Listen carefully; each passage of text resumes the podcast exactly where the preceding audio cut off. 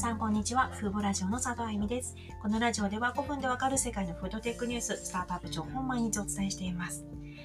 今日はシンガポールで登場した面白い代替卵をご紹介します。これは卵黄、卵白に分かれた代替卵なんですね。で、この本題に入る前ですね、入る前にですね、日本でも代替卵の最新ニュースがあるのをご存知でしょうか？あの、キューピーからですね、ついに日本初の代替卵が発売されます。キューピーの代替卵は大豆を原料にしたスクランブルエッグタイプのようなんですね。すごいですよね。ようやく、まあ、予約という印象が強かったんですけど、日本でもついに代替卵が開発されました。食べてみたらまた感想をシェアしたいと思います。で、代替卵については世界は結構進んでいまして、シンガポールではいくつか会社があるんですけれども、ユニークなんですよね。あの、いくつか市場に出回っている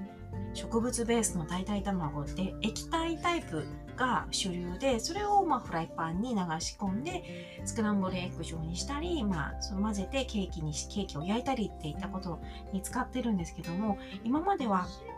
卵黄と卵白に分かれて、目玉焼きを作れるようなものってなかったんですよ。でも今回ご紹介するフロートフーズはですね、卵黄と卵白が分かれた全卵タイプの代替卵を開発しているんですね。すいません、子供の声が入ってちょっとうるさくて申し訳ないですが、あの、まさにこう、卵を割ってパカッと容器に落とした時の状態、この状態になってます。で、写真をぜひ見ていただきたいんですけど、概要欄のリンクからクリックしていただくと、いろいろな写真が見られるんですけども、正直見分けはつかないと思います。味の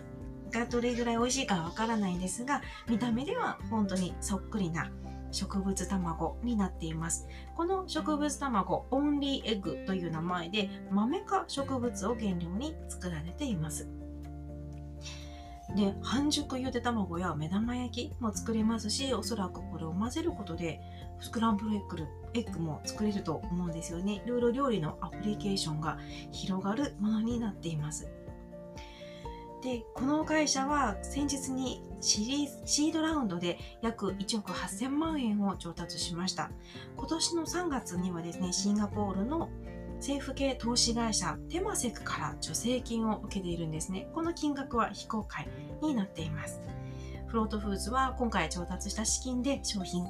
商品化を進め、さらに研究開発をしていくとしています。この全卵卵黄と卵白が分かれた代替卵はまだ市販化はされていなくてですね、現在栄養面の強化や保存期間の延長に取り組んでいるということです。2020 2022年のどこかでシンガポールで販売される予定です。その前にですね、このフロートフーズからは別の商品がリリースされる予定なんですね。それは植物卵を使った、まあ、パテタイプですとか、こう、細切りのシュレッドタイプなど、他の製品も開発していまして、それ、こういった商品は今年の後半に B2B で販売されるようです。おそらく卵黄と卵白が分かれたタイプよりも、こういったパテにしてしまった、まあ、温めるだけのような製品の方が開発しやすいんじゃないかなと思います。なので、この商品が先に出て、オンリーエッグは来年のどこかで販売されます。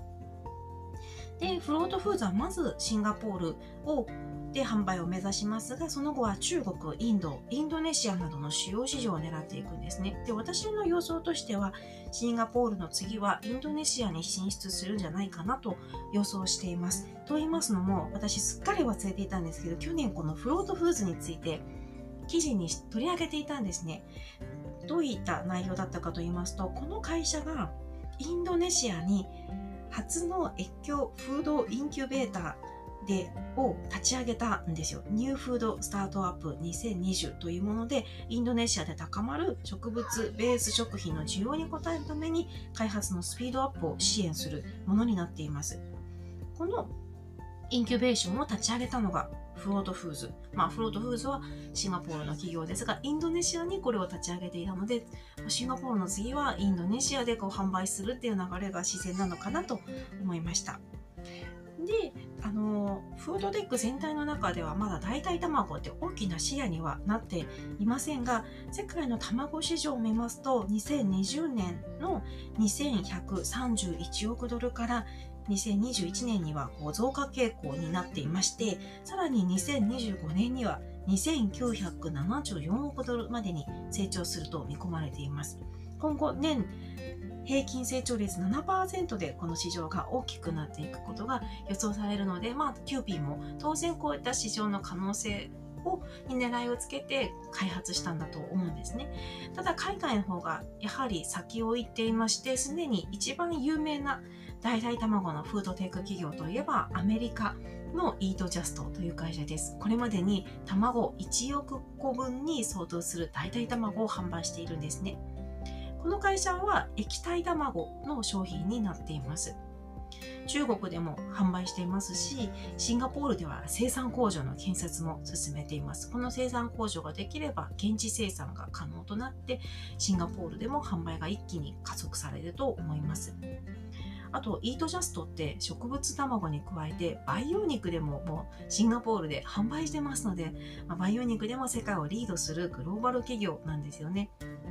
で、この他、インドにも液体卵を開発するスタートアップありますし、あと、シンガポールにはもう一つ、あの、今回ご紹介したフロートフーズのように、卵黄と卵白が分かれた卵を開発する企業があるんですが、この企業はゆで卵に特化しているんですね。あともう一つ、フランスの企業で最近ニュースはまだ聞かないですけども、フードフーズのように卵黄、卵白に分かれた全卵を開発している企業があります。ですので、まあ、液体卵から始まりたし卵市場ですけども、だんだんとこう、卵全体のアプリケーションに対応できるような卵黄、卵白が分かれたタイプの